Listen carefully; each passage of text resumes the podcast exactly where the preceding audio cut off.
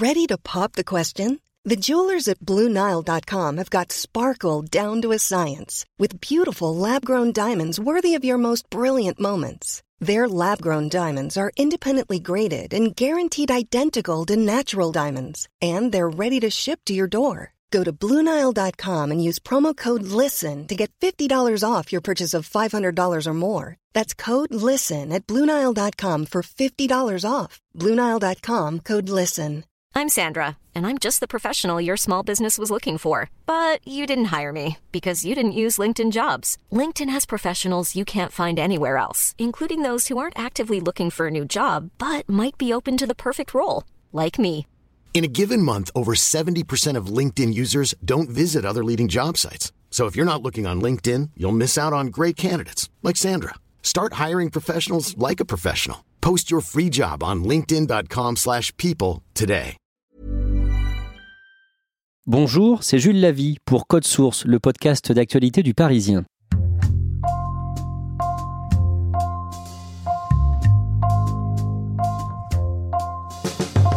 Au début du mois de juillet, à New York, un millionnaire américain aux allures de Playboy est arrêté. Il est poursuivi pour avoir agressé sexuellement des dizaines de jeunes filles aux États-Unis entre 2002 et 2005. Le 10 août, il se suicide dans sa cellule à Manhattan. Qui était Jeffrey Epstein? A-t-il fait des victimes en France Où se cache son ancienne compagne et son ami français Jean-Luc Brunel? Tous deux soupçonnés d'avoir servi de rabatteurs. Beaucoup de zones d'ombre, quelques certitudes. Aujourd'hui, Code Source prend le temps de raconter une affaire dont on n'a sans doute pas fini de parler. Billionaire financier Jeffrey Epstein has been arrested. He was taken into custody overnight at a New Jersey airport. Charges allege that Epstein sexually abused young girls by enticing them to engage in sex acts for money. Du milliardaire respecté à l'homme à la tête d'un impressionnant réseau de prostitution, il n'y a eu qu'un pas pour Jeffrey Epstein. Jeffrey Epstein est arrêté le 6 juillet à New York. Nicolas Jacquard, vous suivez euh, cette affaire pour le Parisien. Est-ce que vous pouvez nous expliquer qui est Jeffrey Epstein Alors Jeffrey Epstein, c'est d'abord un, un enfant qui a grandi à, à Brooklyn, à, à New York, qui est né en, en 1953, dans un milieu de classe moyenne. Et puis euh, la légende, entre guillemets, dira qu'il a arrêté ses études au, au, niveau du baccalauréat. Au fil des années, il est devenu multimillionnaire avec une fortune, euh, au moment de sa mort, elle est estimée en environ 500 millions de, de dollars, avec un parcours, on, on, va le détailler, qui est assez chaotique et assez mystérieux. Quel était son métier finalement? Euh, Il a d'abord commencé comme prof de et puis ensuite il a été intégré dans une banque de, trading qui s'appelle Bear Stearns à New York. Euh, son métier initialement, en tout cas lui le revendiquait comme ça, c'était de faire du, trading. Euh, on a surtout le sentiment avec le recul que son métier c'était de mettre peut-être les uns en relation avec les autres et, en tout cas de faire fructifier un, un carnet d'adresses assez pléthorique. Une chose est sûre, Nicolas Jacquard, Jeffrey Epstein connaît le Gotha de la planète. Absolument, et ce qui le prouve, c'est son carnet d'adresses, un carnet d'adresses qui remonte au début des années 2000, qui lui avait été dérobé par l'un de ses majordomes, et puis qui s'est retrouvé sur Internet il, y a quelques années. Et ce carnet d'adresses laisse voir euh, l'entre-gens euh, d'Epstein, le nombre de personnes qu'il connaît au niveau des, dirigeants mondiaux. On a deux présidents américains, on a Bill Clinton, on a Donald Trump, on a un ancien premier ministre israélien, et puis une, quantité pléthorique d'acteurs, de chanteurs. On parle de Mick Jagger, on parle de Phil Collins. Voilà, ce carnet d'adresses laisse vraiment montrer la puissance, en tout cas, que Epstein pouvait revendiquer. Il est arrêté au début de l'été, le 6 juillet. De quoi est-il inculpé précisément? Alors officiellement, pour la justice américaine, il est inculpé de trafic sexuel en bande organisée de mineurs. On est là sur des faits qui remontent à 2002-2005 et euh, ces accusatrices disent que euh, à cette période-là, alors qu'elles étaient mineures, elles ont été recrutées en tant que masseuses initialement et puis ensuite livrées à Epstein qui les a violées. Sachant que au-delà de cette période particulière, tous les témoignages disent que tout au long de, sa carrière, euh, si je puis dire, de prédateur, il aurait abusé de dizaines, voire de centaines de jeunes adolescentes. Initialement, tout avait été recruté sous prétexte de lui fournir, de lui prodiguer des massages, et très régulièrement, ces massages ont débouché sur des viols pour ces chefs d'accusation, euh, il risquait quelle peine de prison? Il risquait 45 années de prison. Euh, donc très clairement, euh, Jeffrey Epstein avait très peu de chance, si tant est qu'il ait été condamné pour ces faits-là, et on n'imagine pas qu'il en ait été autrement. Il ne risquait pas de ressortir de prison, il allait très clairement terminer ses jours derrière les barreaux. En 2008, Il avait déjà été condamné pour racolage de mineurs. Rappelez-nous cette première affaire Epstein. Au milieu des années 2000, on a une maman qui va voir la, police de Palm Beach où Epstein a, l'un de ses nombreux domiciles et qui signale que euh, sa fille de 14 ans aurait été violée par euh, ce millionnaire. Euh, la police locale prend les faits très au sérieux, va mener une enquête de grande ampleur. Alors une enquête compliquée parce que Epstein à ce moment-là est un notable local, il est lui-même contributeur auprès de la police locale parce qu'on sait que ça peut fonctionner comme ça aux États-Unis. Il fait des dons en, en dizaines de milliers de dollars à la police locale, mais celle-ci va aller jusqu'au bout et le dossier va être transmis au procureur. Et là, on a ce qui se passe assez régulièrement aux États-Unis, un accord qui va être conclu entre euh, le mis en cause, donc Epstein, ses avocats, et le procureur local. Epstein, à ce moment-là, n'est condamné qu'à 13 mois de prison, alors qu'il encourait beaucoup plus. 13 mois de prison qu'il va effectuer en plus en dehors de la prison, puisqu'il sera autorisé à aller travailler à son propre domicile. Une peine très courte donc, vu les faits pour lesquels euh, il est condamné. Est-ce qu'on sait pourquoi? Alors non, et beaucoup, euh, à commencer par les victimes, se sont interrogés sur cette clémence. D'ailleurs, cet accord, très récemment, a été jugé illégal par une cour fédérale qui a considéré qu'effectivement, il n'était pas valable au regard des nombreuses irrégularités et soupçons dont il était entaché. Qui était ce procureur euh, avec lequel l'accord a été conclu? Ce procureur, c'est quelqu'un qui s'appelle Alex Acosta. Son nom aurait pu sombrer dans l'oubli. Euh, ce sera tout sauf le cas puisqu'il va être nommé ministre du Travail de l'administration Trump. Et ce scandale Epstein va causer sa perte courant juillet, il est obligé de démissionner face au scandale que représente cette affaire-là. Que déclare Donald Trump au moment de la démission de son ministre du Travail Alors Donald Trump, euh, on va pas dire qu'il est embarrassé, mais son nom comme revient à intervalles réguliers dans, dans ce scandale Epstein. D'abord, on le disait parce que son ministre du Travail est obligé de démissionner, et puis indirectement, le président euh, de la République américaine est obligé de se justifier quant à sa relation avec Epstein. On a une photo qui les montre euh, ensemble. Là, on est au début des années 2000. Euh, Trump, d'ailleurs, à l'époque, ne se cachait pas de cette amitié avec Epstein qu'il décrivait comme un type absolument charmant. Et puis, euh, avec le temps et avec le scandale aussi, euh, Trump a pris largement ses distances. Je n'étais pas fan de Jeffrey Epstein. Des gens racontaient que je l'ai jeté d'un club. Je ne voulais aucun rapport avec lui. C'était il y a des années. Le 25 juillet, Jeffrey Epstein est retrouvé inconscient dans sa cellule à New York. Il y a des traces autour de son cou. Il est changé de cellule et censé être surveillé de très près. Et malgré ça, le 10 août, au petit matin, les gardiens retrouvent son corps sans vie. Breaking news this hour, officials say multimillionaire Jeffrey Epstein has taken his own life. Il est euh, très tôt le matin, les gardiens découvrent ce corps sans vie. On aura une photo qui va être largement reprise. On voit le corps euh, d'Epstein qui est euh, évacué de la prison. À ce moment-là, le, le scandale explose puisque immédiatement. Nombreux sont ceux qui crieront au scandale en expliquant que Epstein a pu avoir été assassiné avant même que les, conclusions de l'autopsie ne soient connues. Quelles sont les zones d'ombre autour de sa mort? Alors il y a beaucoup de zones d'ombre. D'abord, euh, l'autopsie ne s'est pas montrée extrêmement concluante. Elle précise qu'il a été victime d'une fracture de l'os hyoïde. Euh, c'est un os qui se fracture effectivement, qui entraîne l'asphyxie, mais à la fois ça peut être le cas en, cas de pendaison et de la même manière ça peut être le cas en cas de strangulation. Donc euh, l'autopsie ne tranche pas sur l'origine exacte de la mort. Et puis on a euh, surtout toutes ces mesures anti-suicide qui auraient dû être prises et qui ne l'ont pas été. We are now learning of serious irregularities at this facility that are deeply concerning and demand a thorough investigation. On a par exemple ces gardiens euh, qui normalement euh, auraient dû faire une ronde toutes les demi-heures et on se rend compte à ce moment-là que pendant trois heures, ils ne sont pas allés contrôler la cellule d'Epstein. Euh, parmi ces deux gardiens d'ailleurs, l'un d'eux n'était même pas titulaire et, comme on le comprend, n'était pas vraiment un spécialiste de ce type de, de surveillance en prison. Donc tous ces points-là interrogent effectivement. Et dans les jours qui suivent, il y a beaucoup de théories du complot. Il y a beaucoup de théories du complot pour la simple raison que tous les ingrédients du scandale sont réunis. On a d'abord effectivement ces faits allégués terribles euh, de viols, d'agressions sexuelles sur des dizaines, voire des centaines d'adolescentes. Et puis on a surtout Epstein qui a un carnet d'adresses absolument pléthorique et qui connaît tout, tout partie des grands de ce monde. Assez légitimement, une partie du grand public se dit que beaucoup de personnes avait intérêt à ce que Epstein ne révèle pas euh, l'intégralité de, ses secrets. Beaucoup vont immédiatement penser que plus qu'un suicide, on a affaire à un véritable assassinat. Nicolas Jacquard, revenons maintenant dans le détail sur ce qui lui est reproché. Le lendemain de sa mort, le tribunal fédéral de New York publie 2000 pages de documents révélant de nouveaux détails et les noms de plusieurs complices présumés. Parmi ces documents, le témoignage en 140 pages de Virginia Roberts, l'une des victimes. Qui est-elle? Virginia Roberts, c'est la principale accusatrice d'Epstein. Elle a aujourd'hui 36 ans, elle vit en Australie et ce qu'elle a raconté de son expérience avec Epstein est absolument emblématique de, ses agissements. Est-ce qu'on sait comment euh, Epstein a rencontré Virginia Roberts? Oui, à l'époque, Virginia Roberts, elle est une adolescente euh, qui vit en Floride. Elle travaille euh, d'ailleurs en, petit boulot dans l'une des nombreuses propriétés, non pas d'Epstein, mais de Donald Trump. Et c'est là qu'Epstein va la repérer et puis va la recruter alors c'est pas lui qui la recrute directement.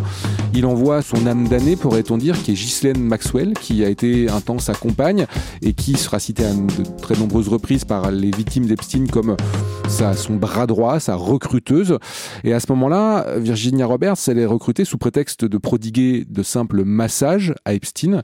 Et elle racontera que la première fois où elle lui est présentée, d'abord il y aura ce massage, mais très rapidement, sous la contrainte d'Epstein et de Maxwell, elle sera livrée au millionnaire qui va la violer la compagne du millionnaire était présente au moment du viol. Oui, c'est ce que dira Virginia Roberts. La majorité de cet apprentissage venait de Ghislaine elle-même. Étant une femme, c'est assez surprenant qu'une autre femme laisse des choses pareilles se passer. Et pas seulement se passer, mais te pousser à le faire. Et puis Jeffrey qui dit Je veux que ce soit comme ça, va plus lentement, ne fais pas ça, fais ça. Et on n'est pas sur un épisode unique, puisque à de très nombreuses reprises, d'autres victimes euh, diront très exactement la même chose que Maxwell était euh, là à chaque fois qu'Epstein était là et qu'elle-même était parfaitement au courant de ses agissements, de ses pulsions sexuelles, de ses déviances et que elle y participait largement justement en lui fournissant des jeunes filles, jeunes filles qui ensuite allaient euh, pour certaines d'entre elles être elles-mêmes mises à contribution pour recruter à leur tour d'autres jeunes filles et c'est ce que Virginia Roberts euh, fera un temps. Elle dira que derrière, au fil des mois qu'elle a ensuite passé avec Epstein où elle était peut-être sa principale esclave sexuelle, c'est en tout cas comme ça qu'elle se décrira, elle sera mise à contribution justement pour aller recruter d'autres jeunes filles. J'étais jeune, j'avais peur, je savais que ces gens étaient puissants, je ne savais pas ce qui pourrait se passer si je disais non, ce qui pourrait se passer si je les dénonçais. Où est Ghislaine Maxwell aujourd'hui? Alors c'est véritablement la question à l'heure actuelle puisque après la disparition d'Epstein, euh, Maxwell est très certainement celle qui connaissait le mieux ce système mis en place. Aujourd'hui, de nombreux euh, journalistes et médias sont à sa recherche. Euh, certains ont d'abord avancé le fait qu'elle était sur la côte est des États-Unis en partant du fait que notamment celui qui est donné pour son nouveau compagnon aurait été vu promenant le chien de Ghislaine Maxwell à côté de sa propre maison. Et puis assez rapidement après, quelques jours plus tard, d'autres médias ont cette fois expliqué qu'elle se trouvait à Los Angeles sur la foi d'une photo, mais une photo dont l'authenticité a été assez rapidement remise en cause, certains disant qu'il pourrait s'agir d'un leurre et que la photo aurait pu être diffusée par le propre avocat de Maxwell. En tout cas, à l'heure actuelle, on ne sait pas où elle est. Certains anciens collaborateurs ont, malgré tout euh, témoigné, parmi eux Juan Alessi, qui était le majordome de la maison de Palm Beach de Jeffrey Epstein entre 1991 et 2002 ce majordome, euh, va-t-il expliquer, il se définira lui-même, ce sont ses propres mots, comme un distributeur de billets. En ce sens que Ghislaine Maxwell, euh, dira-t-il, lui donnait du cash et charge à lui ensuite de rémunérer euh, les jeunes filles qui étaient embauchées pour prodiguer ces, massages à Epstein. Il expliquera qu'au cours de ses fonctions, il en a vu passer une soixantaine, même si, nuancera-t-il, à son sens, sur ces 60, cette soixantaine de jeunes filles, seulement deux étaient mineures. Le 12 août 2019, c'est-à-dire deux jours après la mort de Jeffrey Le New York Times publie un article dans lequel un journaliste raconte un entretien qu'il avait eu un an plus tôt avec euh, le millionnaire. Il divulgue du off, c'est-à-dire des choses euh, dont il a discuté hors interview. Racontez-nous ce qu'il a dit. Alors ce journaliste, il s'appelle James Stewart, c'est tout sauf n'importe qui aux États-Unis, il est lauréat du prix Pulitzer, il est spécialiste des questions économiques. Et c'est d'ailleurs à ce titre qu'un an avant la mort d'Epstein, il avait sollicité une interview pour faire le point sur un certain nombre de dossiers justement économiques. Et il avait été reçu à ce moment-là dans le manoir, pourrait-on dire, d'Epstein à Manhattan. Euh, on est sur quasiment, disent les médias américains, la plus grande habitation privée de New York, un bien immobilier qui vaut plus de 50 millions de dollars journaliste raconte que ce jour-là, il est d'ailleurs accueilli par une très jeune femme.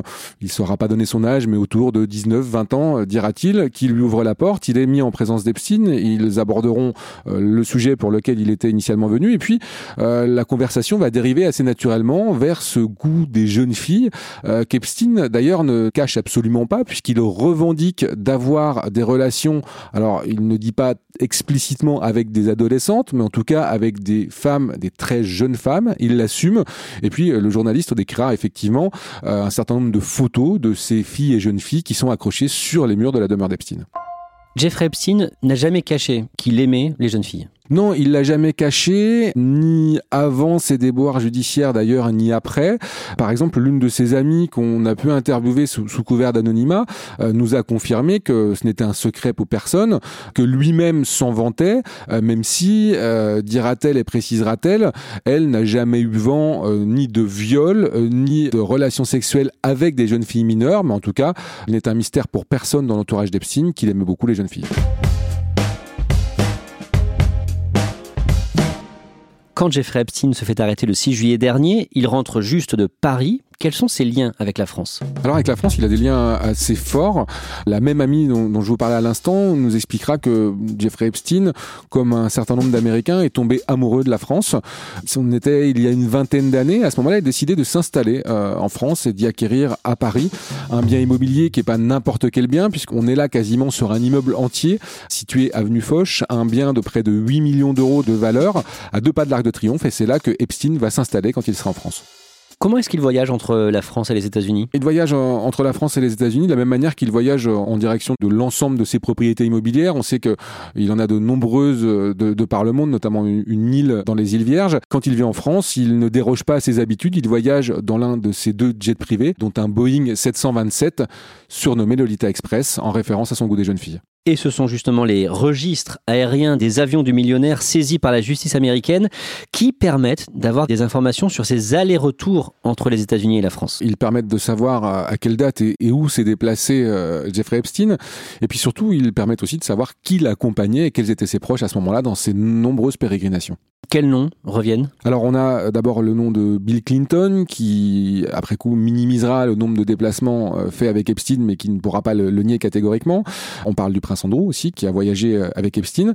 Et puis revient à intervalles réguliers le nom d'un certain Jean-Luc Brunel. Qui est Jean-Luc Brunel? Jean-Luc Brunel c'est un Français qui euh, a été l'une des figures du, monde de la mode dans les années 80 et surtout du monde du mannequinat puisqu'à cette époque-là il a fondé, il a cofondé une agence de mannequins assez connue sur la place de Paris qui s'appelait Karine modèle. Et à l'époque, il était connu du tout Paris. Quel lien il entretient avec euh, Jeffrey Epstein? On ne sait pas trop comment les, deux hommes se sont rencontrés, mais ce qu'on sait, et, c'est ce que disent l'ensemble des, témoignages qui ont été rapportés, c'est que les deux hommes, à un moment, ont été extrêmement proches, à tel point que Brunel a finalement abandonné son activité dans Karin's Model pour partir aux États-Unis et cette fois fonder une nouvelle agence de mannequins qui s'appelle MC2. Il va la fonder en Floride et cette agence, on va découvrir après coup que Epstein y a investi au minimum un million de dollars. Et d'ailleurs, tout le monde dira que les deux hommes étaient extrêmement proches et que quand Brunel allait à New York, il dormait chez Epstein, lequel l'accueillait gratuitement. Les deux hommes, très clairement, étaient amis. Quel soupçon pèse sur euh, Jean-Luc Brunel aujourd'hui? Alors ce soupçon, c'est celui d'avoir été presque au même titre que Ghislaine Maxwell, le principal recruteur de jeunes femmes pour euh, combler les, appétits d'Epstein. Et ça, effectivement, on a vraiment le sentiment que, euh, au fil du temps et au fil du rapprochement entre les deux hommes, Brunel quelque part a mis son réseau au service d'Epstein. On sait qu'il allait régulièrement dans les pays de l'Est, notamment pour d'abord, dans le strict cadre du mannequinat, recruter des jeunes femmes qui soient les futures stars de ce métier-là. Et on a le sentiment qu'il a dérivé en ensuite euh, pour être le, recruteur d'Epstein. Il est accusé par ailleurs de viol par plusieurs femmes. Les faits remontent euh, aux années 90, avant même qu'il ne fréquente Jeffrey Epstein. Avant même que les deux hommes ne se, rencontrent et ne se connaissent, effectivement, Brunel euh, déjà avait une, très très mauvaise réputation dans le milieu. Ça avait été mis en exergue notamment par un, reportage très fouillé de la chaîne américaine CBS, qui à la fin des années 80 avait exploré, si je puis dire, les arrières-cuisines et, souvent pas très ragoûtantes de, de ce milieu du mannequinat avec des jeunes filles qui étaient vraiment utilisées comme de la chair fraîche, dont plusieurs disaient que en tant qu'agent, Brunel soit les avait agressées sexuellement, soit les avait violées. On en a une qui encore aujourd'hui dit qu'à cette époque, quand elle était venue à Paris, Brunel l'avait pris sous son aile. Elle pensait d'abord que c'était en tout bien, tout honneur, et puis elle s'est rendue compte d'une part quand elle ne cédait pas à ses avances, qu'ensuite elle était méprisée, mise de côté et qu'il la menacerait de, briser sa carrière. Et une autre, encore plus grave, dira qu'elle a le sentiment d'avoir été violée après qu'un produit stupéfiant a été mis dans son verre. Elle ne se rappellera de rien, mais elle se dit aujourd'hui persuadée qu'elle a été violée par Brunel. Jean-Luc Brunel n'a pas été condamné pour ces faits, des faits qui sont prescrits aujourd'hui, c'est ça? La question de la prescription est assez délicate, donc sur ce point, ça reste encore très imprécis. Tout ce qu'on peut dire, c'est qu'en tout cas, Brunel, lui, a toujours nié avec fermeté ses allégations en disant qu'il n'avait jamais violé personne. Ça, il l'a dit à une, une seule reprise, c'était en 2015, lors d'un procès justement en diffamation, et c'est à ce moment-là que le seul témoignage aujourd'hui connu de Brunel a pu être porté auprès de la justice, mais à ce moment-là, il est un simple témoin, il n'a jamais été impliqué en tant qu'auteur. Où est Jean-Luc Brunel aujourd'hui? De la même manière qu'on s'interroge pour savoir où se trouve Ghislaine Maxwell, l'autre recruteuse entre guillemets d'Epstein, c'est une des questions lancinantes que se posent tous les journalistes aujourd'hui, c'est de savoir où est Jean-Luc Brunel. On a un avocat de Jean-Luc Brunel qui se trouve euh, en Floride, cet avocat, et qui dit que lui-même n'a aucun contact avec son client et qu'il ne sait pas lui-même où il se trouve. Pascal Aigret, vous suivez vous aussi euh, cette affaire pour le Parisien. Le 23 août, le parquet de Paris annonce qu'il ouvre une enquête en France. Pourquoi ne pas l'avoir ouverte plus tôt? Le parquet de Paris ne pouvait pas ouvrir une enquête avant de disposer d'éléments pour le faire. Quand Jeffrey Epstein est arrêté à New York le 6 juillet, personne ne sait qu'il a des liens avec la France. Ces liens vont apparaître en fait au fil du temps. Quels sont les éléments qui déclenchent l'ouverture de l'enquête? Le communiqué du parquet de Paris est laconique sur ce point, mais il indique deux éléments. D'une part, des vérifications et recoupements qu'ils ont euh, effectués. D'autre part, les éléments fournis par euh, les États-Unis et les Américains, on suppose le FBI. Sur quoi précisément vont travailler les enquêteurs? Qu'est-ce qu'ils vont chercher? Les enquêteurs vont chercher des faits de viol, d'agression sexuelle sur des victimes mineures ou majeures. Ils vont aussi chercher des faits d'association de, malfaiteurs, ce qui est très vaste. En, gros, ça veut dire qu'ils vont chercher les complices ou les co-auteurs. Et ils vont chercher des auteurs de nationalité française qui auraient agi en France ou à l'étranger. Aux États-Unis, le juge en charge de l'affaire a invité les victimes présumées à s'exprimer le mardi 27 août. Qu'est-ce qu'il s'est dit pendant cette audience exceptionnelle? Cette audience a réuni 16 victimes présumées de Jeffrey Epstein, dont certaines s'exprimaient pour la première fois et qui ont pu le faire euh, en dépit de la fin de l'enquête euh, à son encontre sur le plan pénal. Elles ont dit leur désarroi et leur tristesse de la mort et du suicide d'Epstein. Elles ont exprimé leur colère aussi. Elles ont mis en cause Ghislaine Maxwell, l'ancienne compagne de Jeffrey Epstein, comme étant leur recruteuse. Elles ont expliqué que souvent elles étaient jeunes, en situation précaire et que le même scénario s'est reproduit, c'est-à-dire qu'on les a recrutées pour des massages qui se sont transformés en abus. Qu'est-ce qui pourrait se passer concrètement maintenant sur euh, le plan judiciaire en France? En France, ce qui pourrait se passer, c'est ce qu'espérait notamment l'association Innocence en danger, c'est que certaines victimes sortent du silence et se déclarent comme étant des victimes de Jeffrey Epstein ou de ses complices. Ce qui ne peut pas se passer, c'est que Jeffrey Epstein soit poursuivi puisqu'il est mort. En revanche, on peut s'attendre à ce que ses complices éventuels ou ses co-auteurs soient poursuivis. Pascal Aigret, est-ce que vous sentez la justice française déterminée à faire toute la lumière dans cette affaire? Je pense que la justice française a quand même été mise sous pression, y compris au sein du gouvernement, y compris sur le plan médiatique, mais qu'aujourd'hui, dans la mesure où une enquête a été ouverte, ils vont euh, s'évertuer à faire euh, toute la lumière sur euh, d'éventuels faits. Après, risque de se poser un problème de prescription, puisque ces faits se sont peut-être déroulés il y a plus de 30 ans, et que ça, ce sera une des grandes interrogations de la suite de l'enquête. Merci à Pascal Aigret et Nicolas Jacquard. Épisode conçu et préparé par Jeanne Boézek, production Clara Garnier-Amouroux, réalisation Benoît Gillon et Chloé Levoix. Code Source est le podcast d'actualité du Parisien. Vous pouvez vous abonner sur votre application de podcast préférée. Nous sommes aussi disponibles sur Spotify, Deezer et YouTube. Et si vous souhaitez échanger avec nous, c'est sur Twitter ou par mail source at leparisien.fr.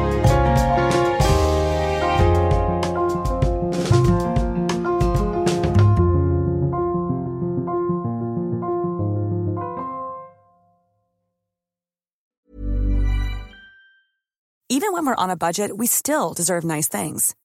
Quince is a place to scoop up stunning high-end goods for 50 to 80% less than similar brands. They have buttery soft cashmere sweaters starting at $50, luxurious Italian leather bags, and so much more.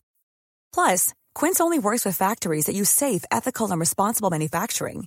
Get the high-end goods you'll love without the high price tag with Quince. Go to quince.com/style for free shipping and 365-day returns. When you make decisions for your company, you look for the no-brainers. If you have a lot of mailing to do, stamps.com is the ultimate no-brainer. Use the stamps.com mobile app to mail everything you need to keep your business running with up to 89% off USPS and UPS. Make the same no-brainer decision as over 1 million other businesses with stamps.com. Use code program for a special offer. That's stamps.com, code program.